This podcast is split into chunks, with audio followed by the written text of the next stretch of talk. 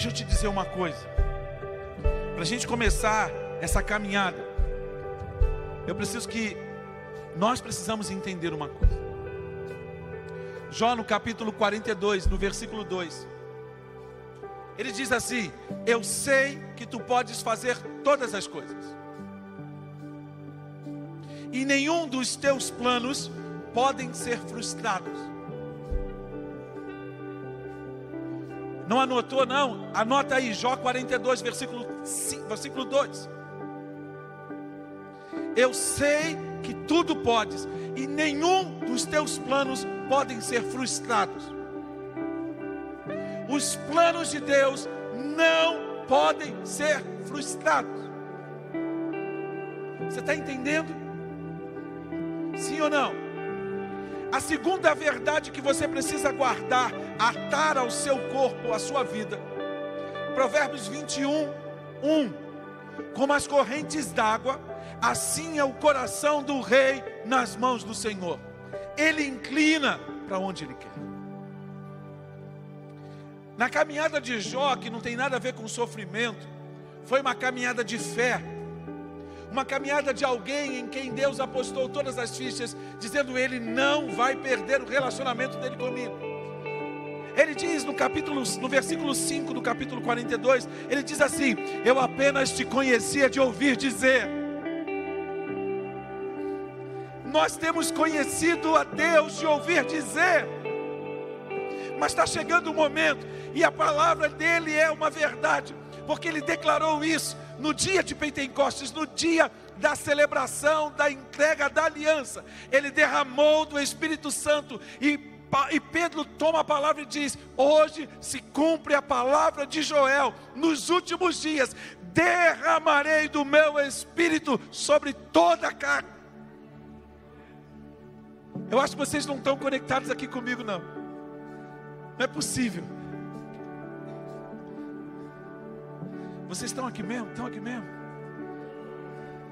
Está aqui mesmo? Então dá um glória a Deus bem forte. Você ouviu aí?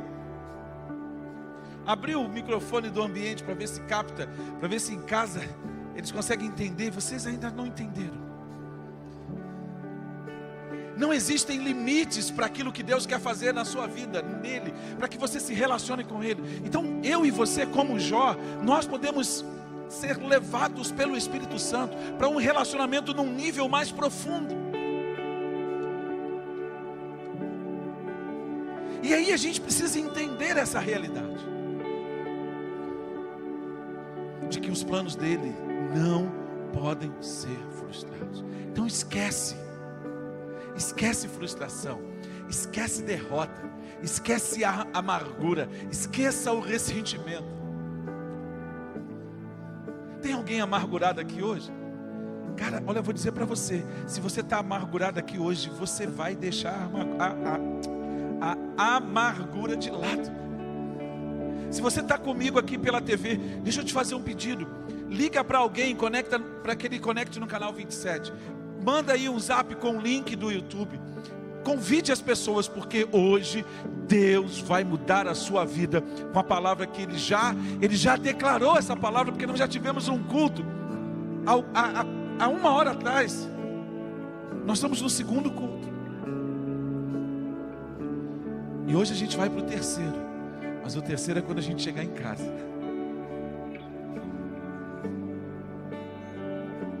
Manda o link aí. Pega o seu celular, você tem o YouTube aí, canal 27, vai lá no YouTube, manda o seu link para alguém que você conhece. O Espírito Santo vai colocar uma pessoa aí agora na sua mente que você vai mandar o link e a vida dela vai se conectar e realmente nós vamos mudar muitas histórias, porque o Espírito Santo, ele quer mudar a nossa história. Está entendendo ou não está entendendo? Estamos prontos? Então vamos lá. Por que, que eu pedi para você anotar? Porque eu vou fazer aqui uma introdução hoje. Não dá para pregar tudo que eu tenho para comunicar a você do Espírito Santo nesse encontro. Então a gente vai começar e vamos ver o que, que Deus vai fazer. Depois da morte de Davi, Salomão assume o reinado. Salomão expandiu de uma forma é, muito, muito, uma forma muito impactante o domínio. É aquilo que que Deus queria fazer, ele, ele expandiu de uma forma de uma forma tão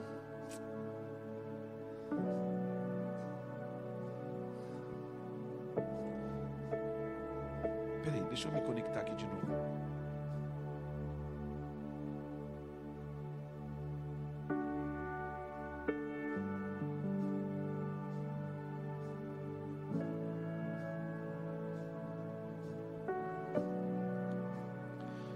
Do governo de Salomão, embora ele tenha expandido o reino, ele expandiu os muros de Jerusalém, ele expandiu os domínios da cidade.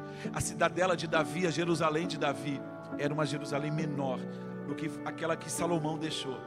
Só que depois desse momento, o que, que aconteceu? O povo começou a entrar em declínio espiritual.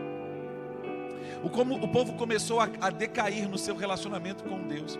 Os reis, após Salomão, começaram a fazer muitas coisas que não deveriam, porque você lembra, Davi, ele foi chamado amigo de Deus.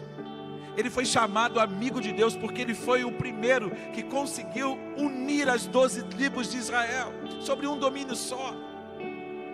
Então ele fez tudo aquilo que poderia ser feito. Ele reunificou as tribos, ele restaurou a adoração em Israel, ele trouxe a arca da aliança para Jerusalém.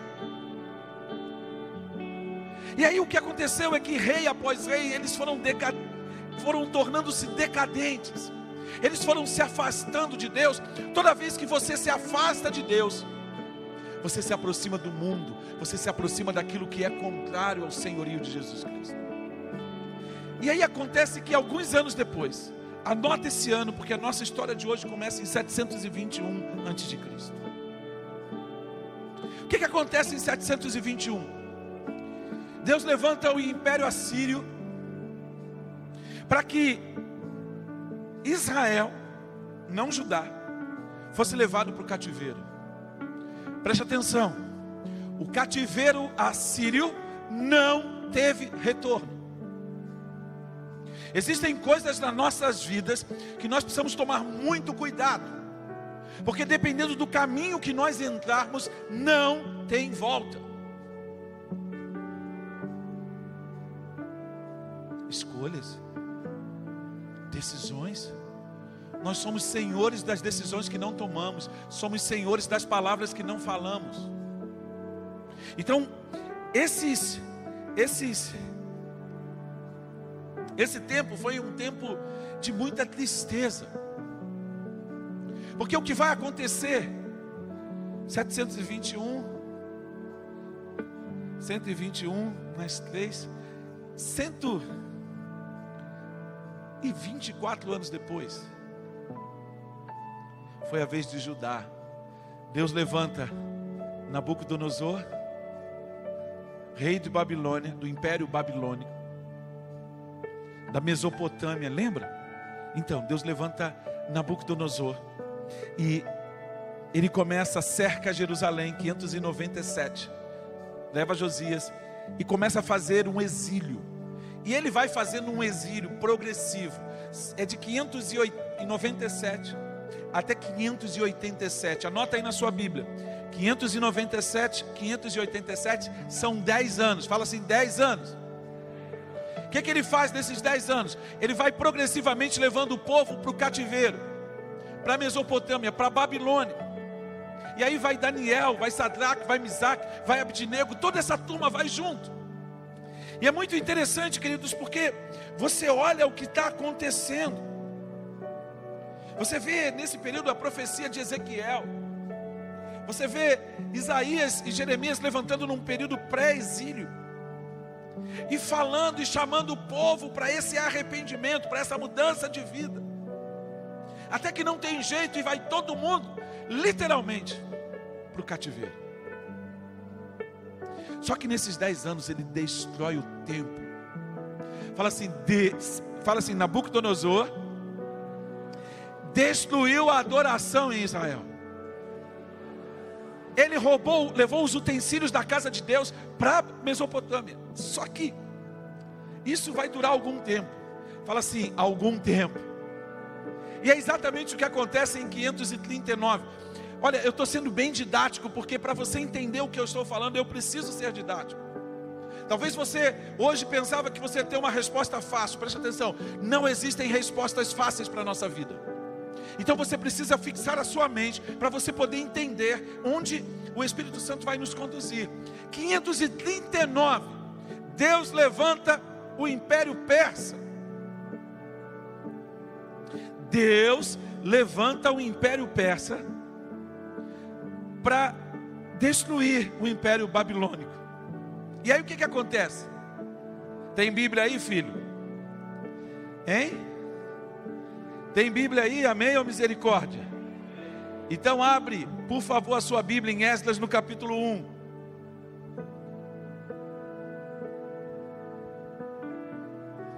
Esdras no capítulo 1. O texto diz assim: No primeiro ano do reinado de Círio, rei, Ciro, rei da Pérsia, a fim de que se cumprisse a palavra do Senhor falada por Jeremias, o Senhor despertou o coração de Ciro. Fala assim: O Senhor despertou o coração de Ciro. Deixa eu te perguntar: Ciro era israelita? Não. Ciro era um homem temente a Deus? Não. Não? Não? E agora eu fiquei na dúvida. Brincadeira. Provérbios 21, 1. Como correntes d'água, assim é o coração do rei nas mãos do Senhor. Está entendendo? Deus pegou o coração de Ciro e fez o coração de Ciro se tornar favorável a ele.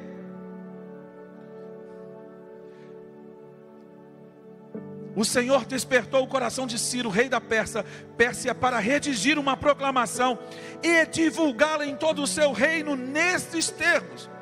Assim diz Ciro, rei da Pérsia: O Senhor, o Deus dos céus, deu-me todos os reinos da terra e designou-me para construir um templo para ele em Jerusalém de Judá. Acho que vocês não entenderam. Você não entendeu, não? Deus é o Senhor de toda a terra.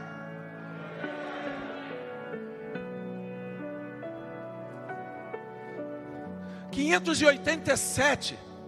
Nabucodonosor destrói o templo em Jerusalém. 539, Deus levanta um outro império, e através desse outro império, ele começa um processo de restauração da adoração. Fala assim: restauração da adoração. Queridos, nós precisamos entender o tempo que nós estamos vivendo, nós precisamos compreender esse momento chamado agora, esse momento chamado hoje, em que você pode dobrar os seus joelhos e discar 000 e falar com o papai, em uma conexão em banda larguíssima, com toda, todo o fluir do Espírito Santo, e você pode ter um relacionamento com Deus. Deixa eu te perguntar uma coisa: o que, que você está esperando? Você ainda está preocupado, você ainda está ansioso por alguma coisa, você ainda não entendeu nada. E aí, ele fala aqui algumas coisas incríveis, e não somente isso, ele não somente faz isso, mas no versículo 6 ele diz: Todos os seus vizinhos os ajudaram, trazendo-lhes utensílios de prata, de ouro, bens, animais, presentes valiosos, além de todas as ofertas voluntárias que fizeram. Além disso, o rei Ciro, Ciro Ciro mandou tirar dos, os utensílios pertencentes ao templo do Senhor, os quais Nabucodonosor tinha levado de Jerusalém e colocado no templo do seu Deus. Entendeu? Nabucodonosor, rei da Babilônia, foi instrumento de Deus para trazer disciplina àquele povo. Mas aquele povo foi, ele foi pesado demais e Deus agiu de, de correção sobre ele. Então em 539 Deus começa a levar o povo de volta para Jerusalém. Fala assim, Irushalai. A primeira vez que eu fui a Jerusalém, eu confesso para vocês que eu acho que era o ano de 2012. Eu chorava igual criança eu chorava. Quando eu olhei para a mesquita de Omar e Eu sabia que aquela mesquita estava construída em cima das ruínas do templo. Do templo que decaiu nos anos 70 da era cristã, exatamente como Jesus havia proclamado. Eu olhei para aquela cidade. Porque Jerusalém é combatida? Porque Jerusalém é confrontada? Porque é a cidade do Deus vivo. Foi o único lugar no mundo onde ele permitiu que se levantasse um templo em honra ao seu nome. É por isso que Estevão foi apedrejado, porque Estevão declarou com todos os pulmões, com toda a força do seu ser, ele disse: Deus não habita em templos feitos por mãos de homens. E aí, quando você entende isso, você sabe que Deus habita em nós pelo por meio do Espírito Santo. E aí, quando você começa a compreender todas essas realidades, eu preciso avançar com você, eu preciso colocar algumas coisas para você, para você entender. Nós estamos só em 539, não é isso? Mas eu preciso voltar um pouquinho atrás, sabe por quê? Porque em 580, pertinho da destruição do templo de Jerusalém, num outro lugar, tinha um outro cara que estava trabalhando, sabe quem era? Pitágoras. Você já estudou matemática, lembra do teorema de Pitágoras? Então, Pitágoras é de 580, no mesmo período. E aí você vai ver na China Confúcio. Você vai perceber que Deus está convergindo todas as coisas. Se eu traçar aqui o estabelecimento, e aí quando Jerusalém volta, né? O povo começa a voltar para Jerusalém, 539, 520 é o tempo do profeta Ageu, 516, esse templo ele, ele começa a ser terminado de ser construído. E aí os relatos estão lá no capítulo 4 de Esdras. Eu vou pedir para você ler o livro de Esdras essa semana, para a gente poder caminhar junto na próxima semana e entendendo algumas coisas. E aí você começa a perceber, eu, vou fazer um desenho aqui na história secular, 509 antes de Cristo, você vê, vê o estabelecimento da república em Roma. Não é o Império Romano, mas é a república. E aí você vê surgindo Alexandre o Grande que na verdade se opõe ao Império Persa. E depois você vê o Império Romano destruindo o Império Grego. Então,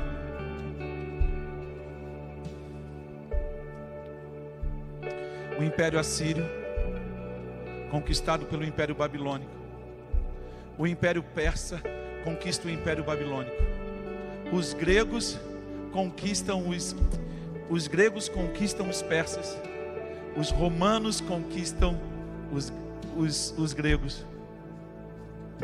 Tudo isso você vê na história. No tempo em que Neemias estava reconstruindo os muros de Jerusalém, Platão, Sócrates, Neemias é contemporâneo de Sócrates. A efervescência do pensamento grego Lembra do Platão, de Platão ensinando a respeito do demiurgo, do mundo ideal, do mundo perfeito? Aí você pega João no capítulo 6. O evangelho de João foi escrito para os judeus. E aí o que é que Jesus ensina? Eu sou o Deus que desce dos céus, que dá a sua vida pelas ovelhas. Então você percebe que Deus preparou tudo. Fala assim: o meu Deus cuida de detalhes. Por que, que eu estou falando isso para você? Porque na plenitude dos tempos, você vê Jesus sendo levantado com grande poder e grande glória. Você vê Herodes, você vê tudo conspirando para que o bebê Jesus fosse morto. Vou repetir para você: os planos de Deus não podem ser frustrados. Os planos de Deus não podem ser frustrados. Deixa eu voltar aqui para a minha história para eu poder compartilhar com você aquilo que Deus mandou eu falar para você hoje.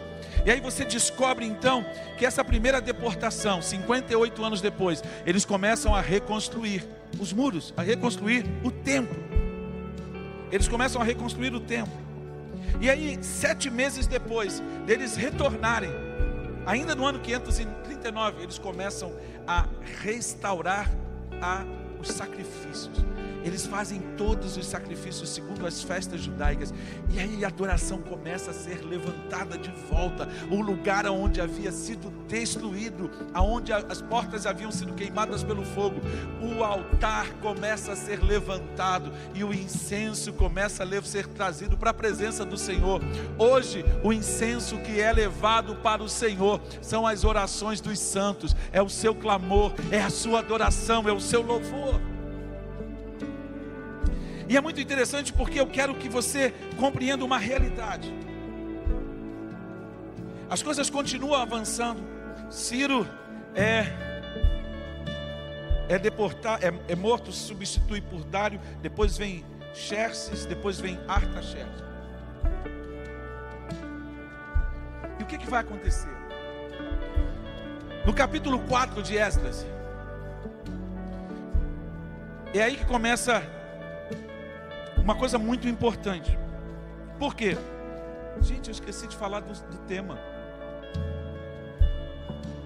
Eu esqueci de falar do tema. Eu estou muito pilhado, né? A minha mente está rodando aqui. Ah, nossa, meu Deus. Deus colocou um tema no meu coração. Síndrome de avestruz. Por quê? Porque o avestruz conta-se essa história, mas não é real. Diz que quando ele fica com medo, ele coloca a cabeça no buraco. Mas isso não é real, isso não é verdadeiro, não é assim que acontece. Ele desenvolve outros mecanismos quando ele tem medo. E ele tenta se camuflar e ele é muito grande. E é muito interessante porque por que, que eu estou falando isso? É porque nós estamos num momento de grande crise, de dor, de angústia. As pessoas estão angustiadas, as pessoas estão, estão apavoradas, as pessoas não sabem o que, vai, o que vai acontecer com as suas vidas e elas tendem a se desesperar. Por isso que eu coloquei a síndrome do avestruz. E essa síndrome faz com que você coloque a sua cabeça no buraco, se isso fosse possível, imaginando que não há solução. Então as pessoas não sabem como elas vão conseguir sustento, elas não sabem o que vai acontecer com as suas vidas, elas, elas não sabem como vai haver socorro, como vai haver resposta. E por causa disso elas têm medo. Por causa disso, elas não estão em segurança. Por causa disso, elas estão desesperadas. Elas estão apavoradas. Elas não sabem o que fazer. Por isso é fundamental que você entenda que os propósitos de Deus não podem ser frustrados. Que Deus tem o coração do rei nas mãos do Senhor. E quando você começa a entender isso, você começa a caminhar numa dependência. Por quê? Porque se o Senhor, se Deus, o Eterno, é o seu Senhor, Ele é o seu pastor. E aí você sabe que ele sendo seu pastor, ele diz: ele guia você pelo vale da sombra da morte. E é isso que muitos de nós estamos passando nesse período. Quando você tem um filho que está acometido nessa pandemia, dessa doença, você tem um, o avô, o tio, você fica meio angustiado. Ele diz: Ainda que eu ande pelo vale da sombra da morte, não temerei mal algum, porque a tua vara e o teu cajado me consolam. A tua vara nos guia a vara dele nos guia, traz segurança, traz direção. E aí, quando você entende isso, você começa a perceber que essa síndrome de avestruz, essa situação de crise, essa situação de dificuldade que o povo de Israel estava enfrentando, cativeiro, estar fora da sua terra. Você sabe quais foram as consequências, e as consequências foram graves. Sadraque, Mesaque e Abdinego foram colocados na fornalha de fogo ardente. Havia uma possibilidade real de que eles não saíssem dessa, mas pela misericórdia de Deus eles saíram. Então, você sabe que são problemas reais que nós vamos enfrentar e estamos enfrentando, mas há uma realidade que nós precisamos compreender: é que essa situação de crise, repete comigo, essa situação de crise, traz uma implicação. Que eu projete de dentro de mim para fora a minha identidade de filho. Você sabe o que significa isso?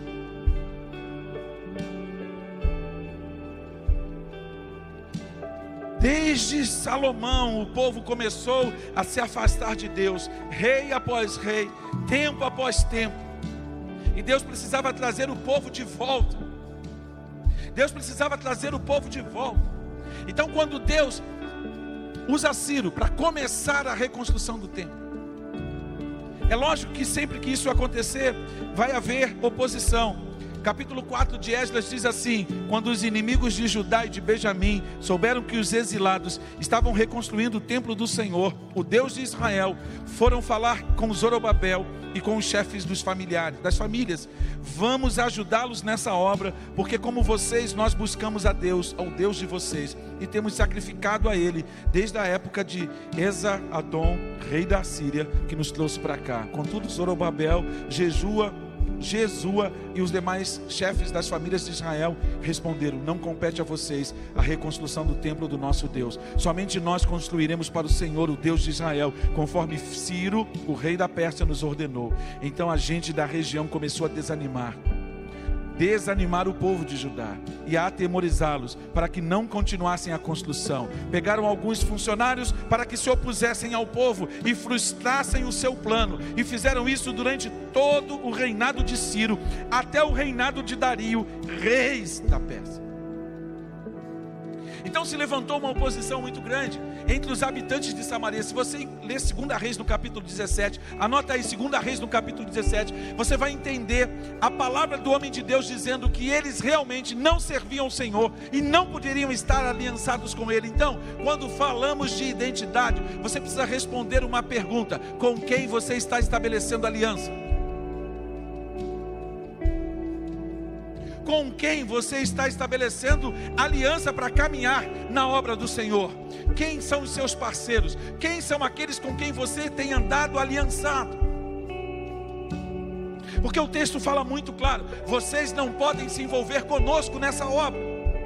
Vocês não podem estar juntos de nós nessa obra. Então, queridos, é muito importante nós entendermos essa realidade. Porque essa situação, ela simplesmente não foi uma desavençazinha, não. Eles mandaram cartas.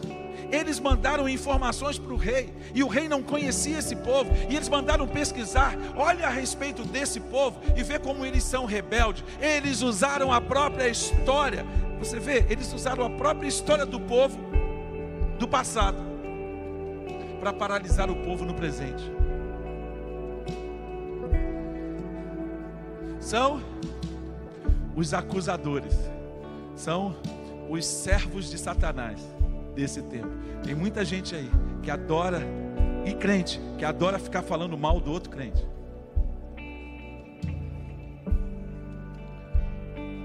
Essa semana eu estive numa conferência profética e uma das coisas que eu aprendi que foi contundente. Nenhum profeta é levantado por Deus para ficar expondo a vergonha dos outros.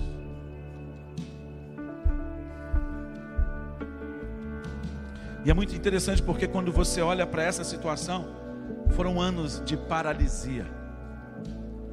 Foram anos de paralisia. Até 458 o povo foi tentando reconstruir, tentando reconstruir, tentando reconstruir. Aí Esdras capítulo 8, capítulo 7, fala que havia um grande homem, um oficial de Artaxerxes, que era sacerdote e era profundamente conhecedor. Ele era da casa de Eliezer, era profundo conhecedor da lei de Moisés. E é muito interessante porque quando você vê esse homem nessa posição, preste atenção, um oficial do reino, do reino persa, da casa de Eliezer. Você começa a entender as sete áreas de influência da nossa da sociedade. Você precisa entender que é você, onde você está. Fala assim, sou eu. Fala bem alto, sou eu. No lugar onde eu estou, que Deus irá me usar então você começa a entender que todos nós somos instrumentos dele. Porque Esdras não era simplesmente sacerdote, não. Ele era um oficial, ele era um burocrata, ele era alguém que estava na corte de Artaxerxes. Por isso que ele foi identificado por ele. E não somente identificado, mas novamente. É muito interessante o favor de Deus pelo seu povo. Se você pegar Esdras no capítulo 7 no capítulo 8, você vai perceber que o, que, que o rei deu cartas. E Esdras ficou envergonhado de tanto favor do rei que ele não pediu, ele não pediu escolta, porque eles saíram de lá com muitos recursos. Fala assim, muitos recursos. Duas toneladas de ouro. Você sabe o que é isso? Dá 300 reais o grama. Faz uma conta rápida aí se você conseguir. 300 reais o grama do ouro. Um quilo. São mil gramas, né? Mil vezes 300 dá quanto? Xiii, ficou ruim. Não dá. Faz a conta aí na calculadora, vai rápido.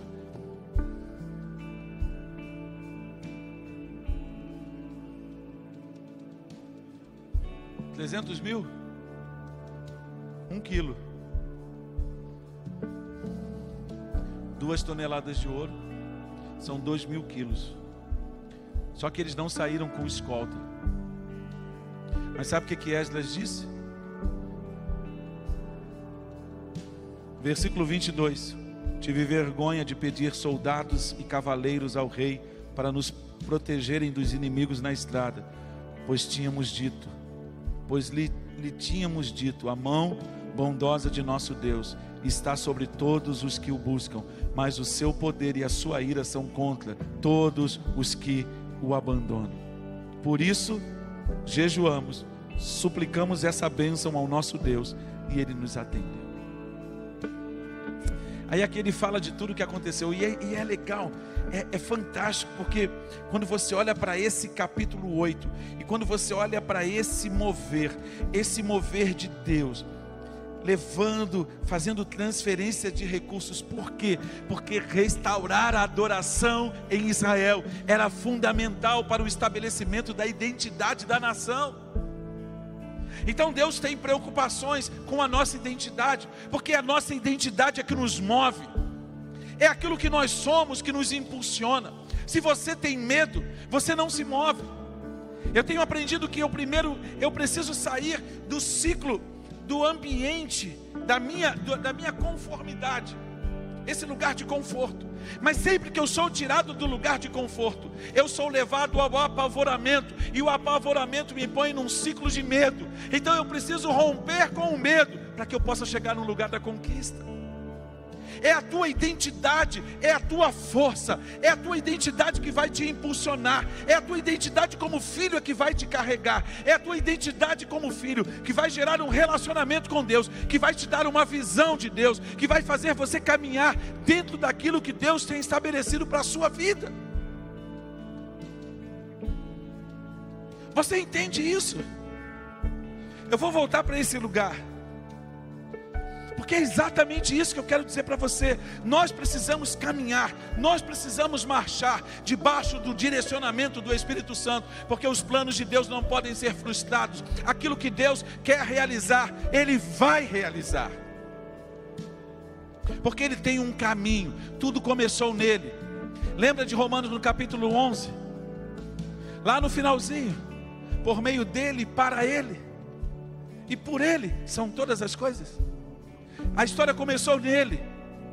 Ah, você não é criacionista, não? Fica tranquilo, você vai assistir isso de camarote, porque a palavra de Deus diz que todo joelho se dobrará e toda língua confessará que Yeshua Ramachia é o Senhor para a glória de Yahvé.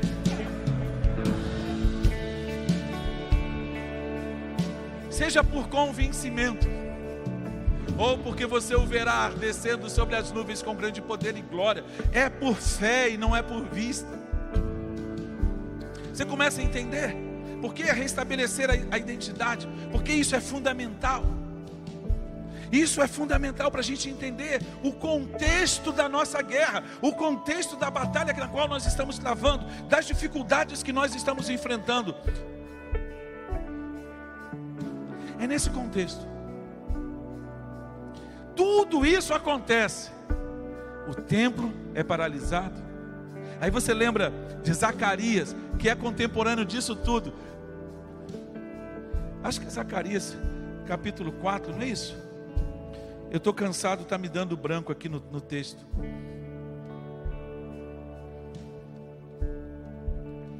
Isso? Deixa eu ver se é isso mesmo. Ih, agora me deu branco aqui, gente.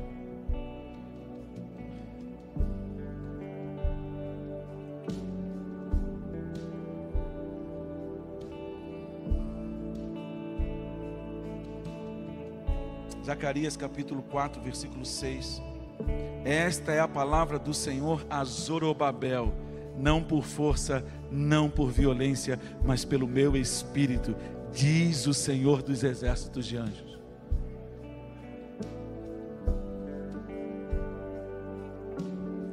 É nesse contexto, tudo isso aqui que eu estou falando para você é uma introdução.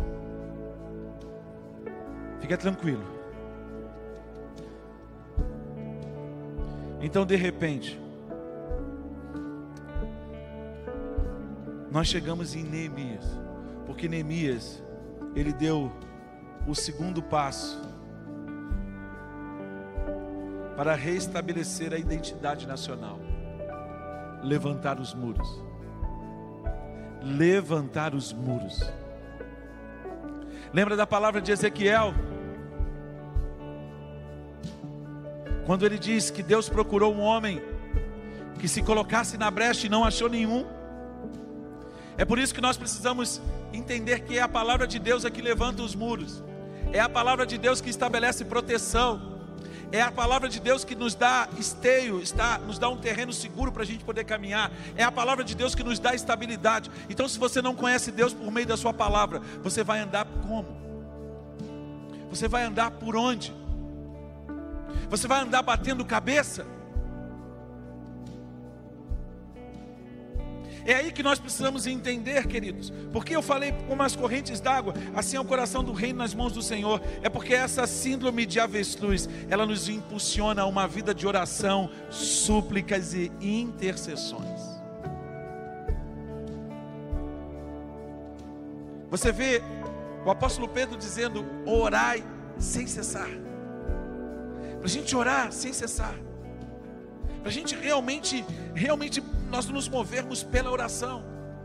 Ele diz que nós deveríamos levar as nossas ansiedades, todas as nossas ansiedades, para Ele. Jesus ensinou para a gente de uma forma tão clara: não fiqueis ansiosos por coisas, coisa alguma, são os, são, os, são os pagãos é que se preocupam com essas coisas. Neemias nos diz assim: abra sua Bíblia aí, Neemias, no capítulo 1.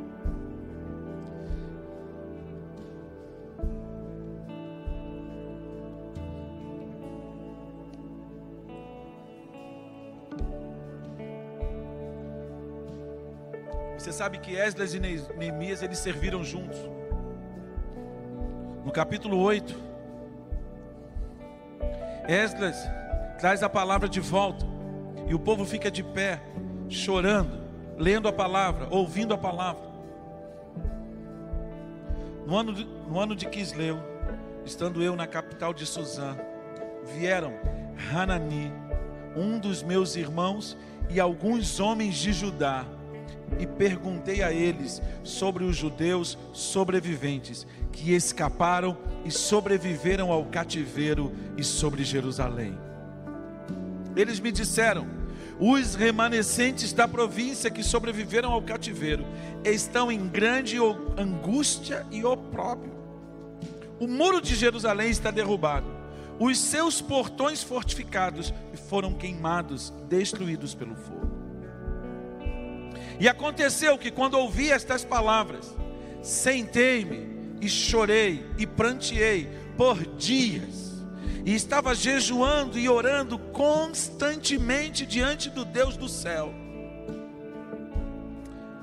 E disse: Por favor, ó Senhor Deus do céu, o grande e terrível Deus que guarda o pacto e a benignidade para com aqueles que o amam e guardam os seus mandamentos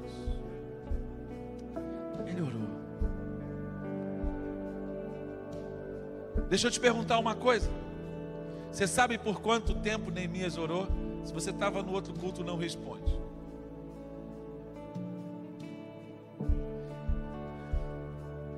Você é dessa geração agora, né?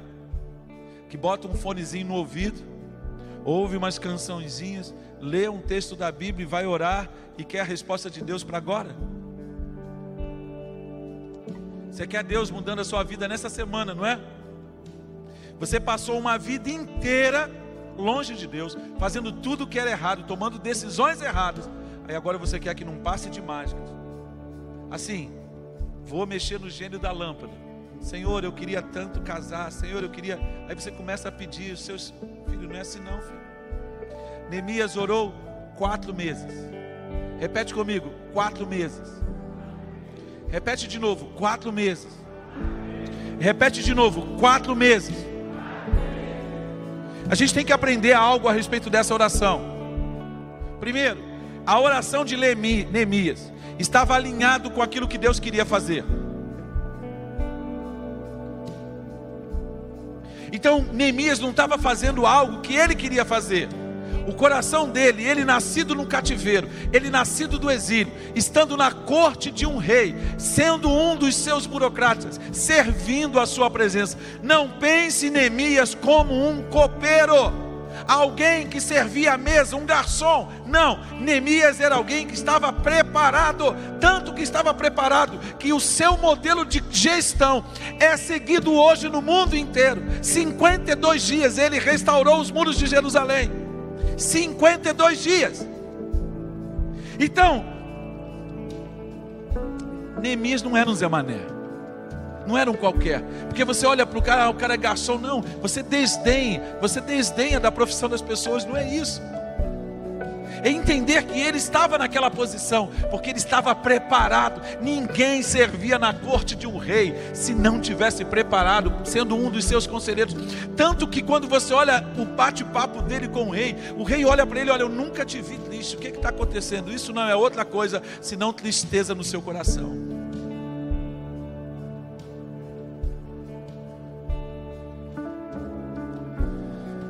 Segunda coisa que você precisa entender a respeito dessa oração. Eu vou ter que te fazer uma pergunta. Você está pronto para ser a resposta de Deus? Diga para mim, em nome de Jesus, você tem coragem mesmo? Você está pronto para ser a resposta da oração? porque foi isso que Neemias fez. Ele estava pronto, ele passou dias orando, jejuando, buscando a Deus, porque ele era a resposta de Deus para o problema que ele estava orando.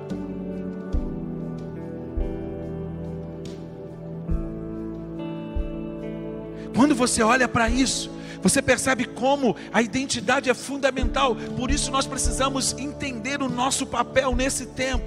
Deixa eu te perguntar: você já procurou a Tatiana e já colocou o teu nome na torre, na sentinela de, de, de oração? Você já escolheu um horário, você está alinhado. Você está realmente numa posição de se colocar na brecha, de realmente ser achado no muro e realmente não dar descanso diante de Deus, até que Angra dos Reis seja estabelecido como um louvor a Ele. Você sabe o que, a gente está pedindo para Deus? Nós estamos pedindo para que esta cidade seja um objeto de glorificação de Deus. Então significa que nós vamos orar para que muitas coisas nessa cidade mudem. Você entende isso? Isso vai vai exigir de nós muita determinação, foco. Deixa eu te mostrar uma coisa, porque eu acho que você não percebeu.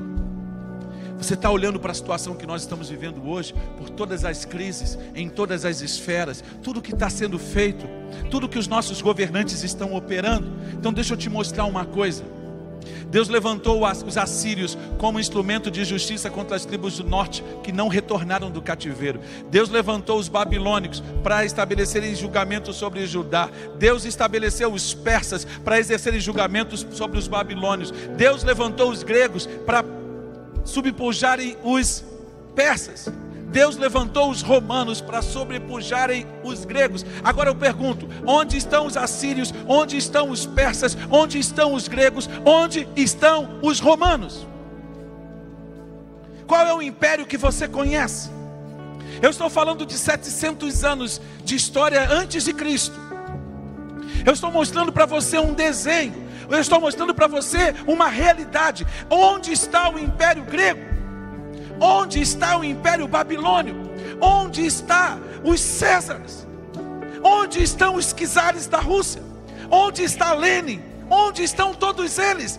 Todos eles passaram e não vão permanecer. Por quê? Porque Isaías no capítulo 40 ele diz: seca-se a erva, murcha-se a flor, soprando sobre elas o hálito do Senhor, mas a minha palavra permanece para sempre nada, nada, nada vencerá e fé, o Deus Todo-Poderoso. Por isso, não temas,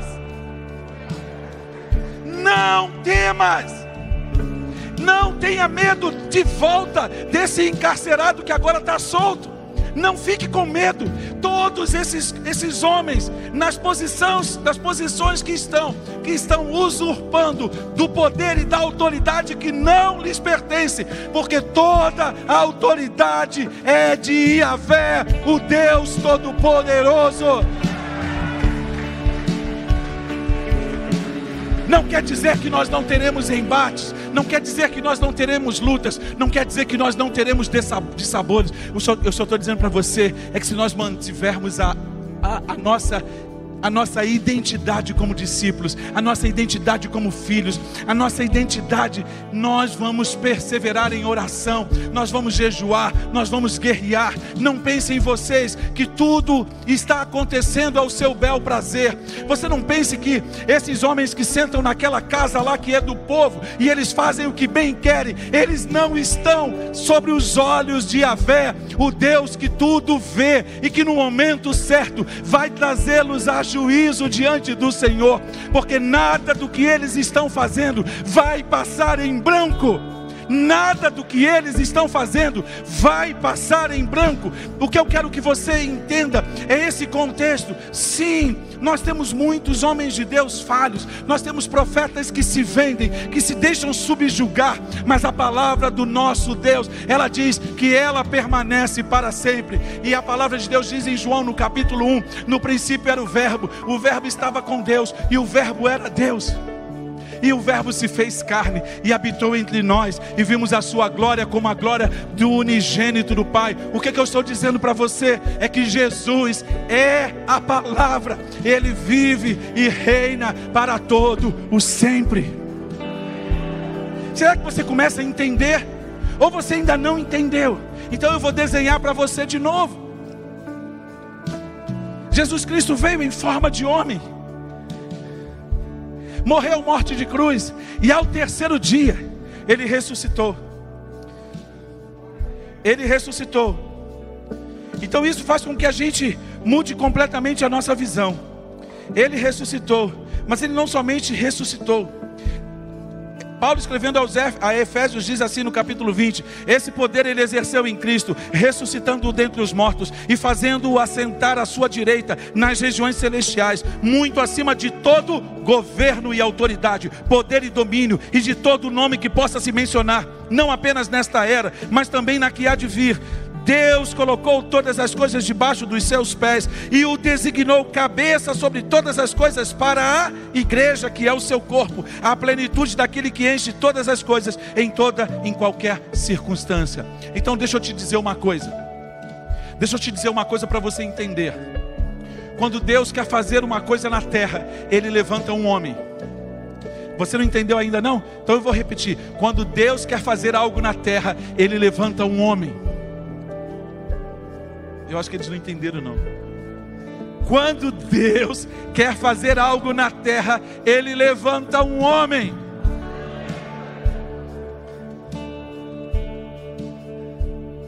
Quando o homem se move na terra, em nome de Deus, ele depende de Deus. Então não é pela força do nosso braço, não é pela força da minha inteligência, da nossa inteligência, não é pela minha capacidade intelectual ele disse, Zacarias disse a Zorobabel: Not by power. Ele disse claramente: não é por força, não é por violência, é pelo meu espírito. Querido, você sabia que nós estamos na dispensação do Espírito Santo?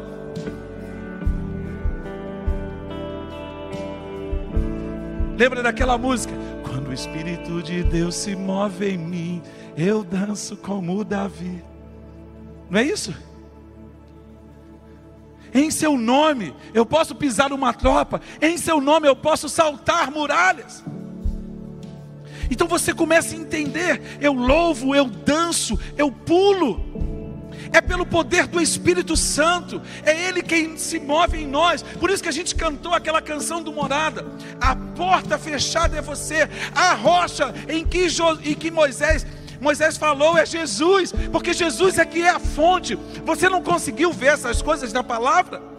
Você olha para o encontro de Jesus com a mulher samaritana, você vê a fonte sentado no poço.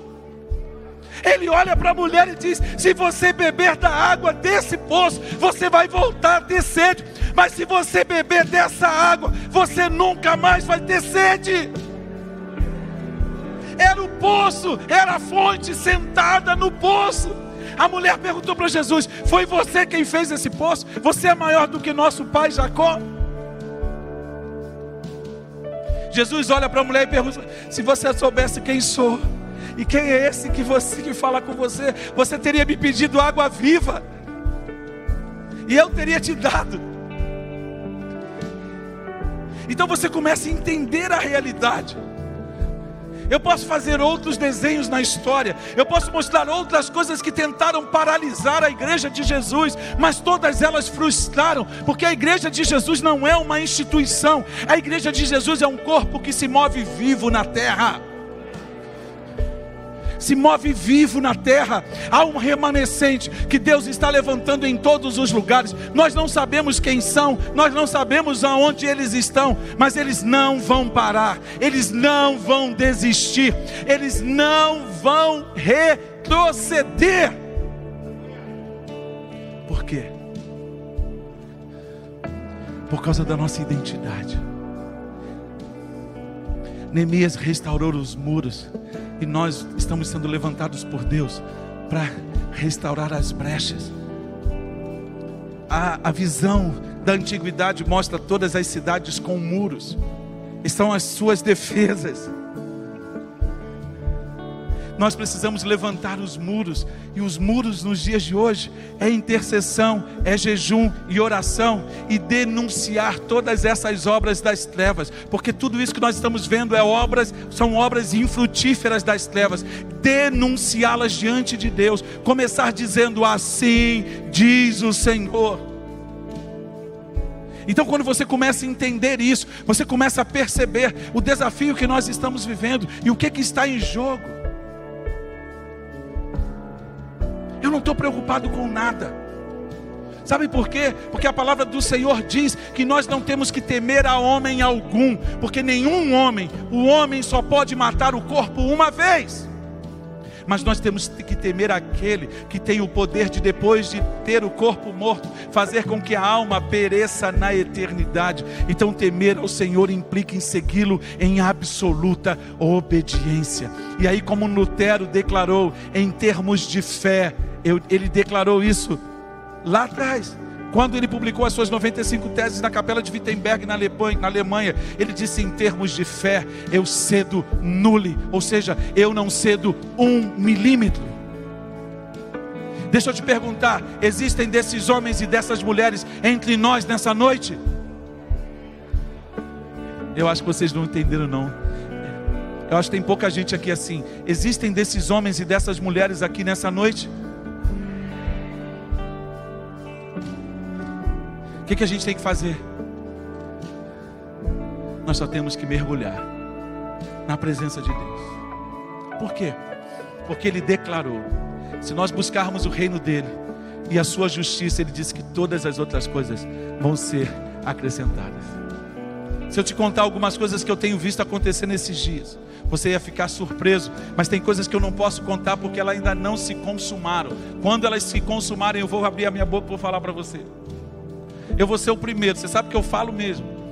Mas eu não posso contar aquilo que Deus ainda não consumou, aquilo que Deus ainda não terminou, aquilo que, na, naquilo que está ainda no processo.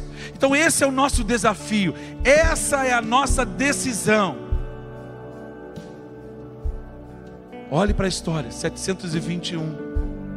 Aí você percebe tudo o que vai acontecer em toda a história. Você pode ler lá sobre Alexandre o Grande, você pode ler sobre os imperadores da Pérsia, você pode ler sobre todos os Césares, você pode ler o que, que Nero fez, o que cada um fez, Vespasiano. Você pode ler tudo isso, mas você precisa entender o pano de fundo de tudo isso. Você precisa entender como Deus está agindo nesses meandros dessa, dessa linha. Por isso que estudar isso é fundamental. Abre os seus olhos, faz você compreender que Deus, Deus está no controle. Vocês podem repetir comigo, fala assim: Yahvé, o Deus Todo-Poderoso, o El Shaddai, aquele que vai à frente das nossas guerras ele tem todas as coisas no controle. Então grite bem alto: Eu não vou temer.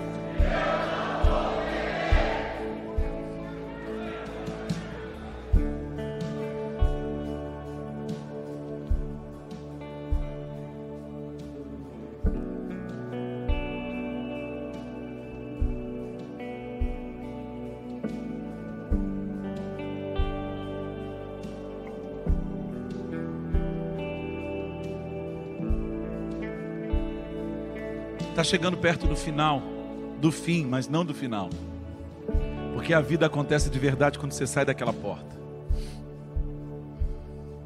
Como é que você vai sair daqui? Eu falei para você que hoje é dia de mudança. Cara, olha só, ou você confia em Deus 100% ou você não confia. Eu estou cansado de crente meia boca, porque eu também estou cansado de ser um pastor meia boca. Estou cansado desse negócio. A gente tem que entender qual é o nosso chamado. E a gente não pode negociar, não tem como negociar a vocação. Não tem como negociar. Não tem como negociar. Sabe por que, que a gente não pode se vender? Porque a gente já foi comprado. A gente já foi comprado, cara. É fácil? Não, não é fácil. Mas aí você começa a entender. Então, qual é o posicionamento que você vai tomar aqui? Você ouviu tudo isso? Você ouviu tudo isso. E aí, o que, você vai fazer? Aí você começa a entender o que, que acontece. Por que, que o negócio está tudo invertido? Porque falta paternidade. Falta os pais se posicionarem como pais, não como amiguinhos dos filhos. Eu sei que a gente está vivendo um tempo diferente. A gente tem que entender a lógica. É porque a gente se afastou de casa tentando dar para eles tudo aquilo que não importa. Quando a gente deveria estar presente na vida deles, para entender a mente deles como funciona. E porque a gente nunca esteve tão presente na vida dos nossos filhos. Hoje os nossos filhos têm pensamentos que nós não sabemos como eles são e como eles funcionam.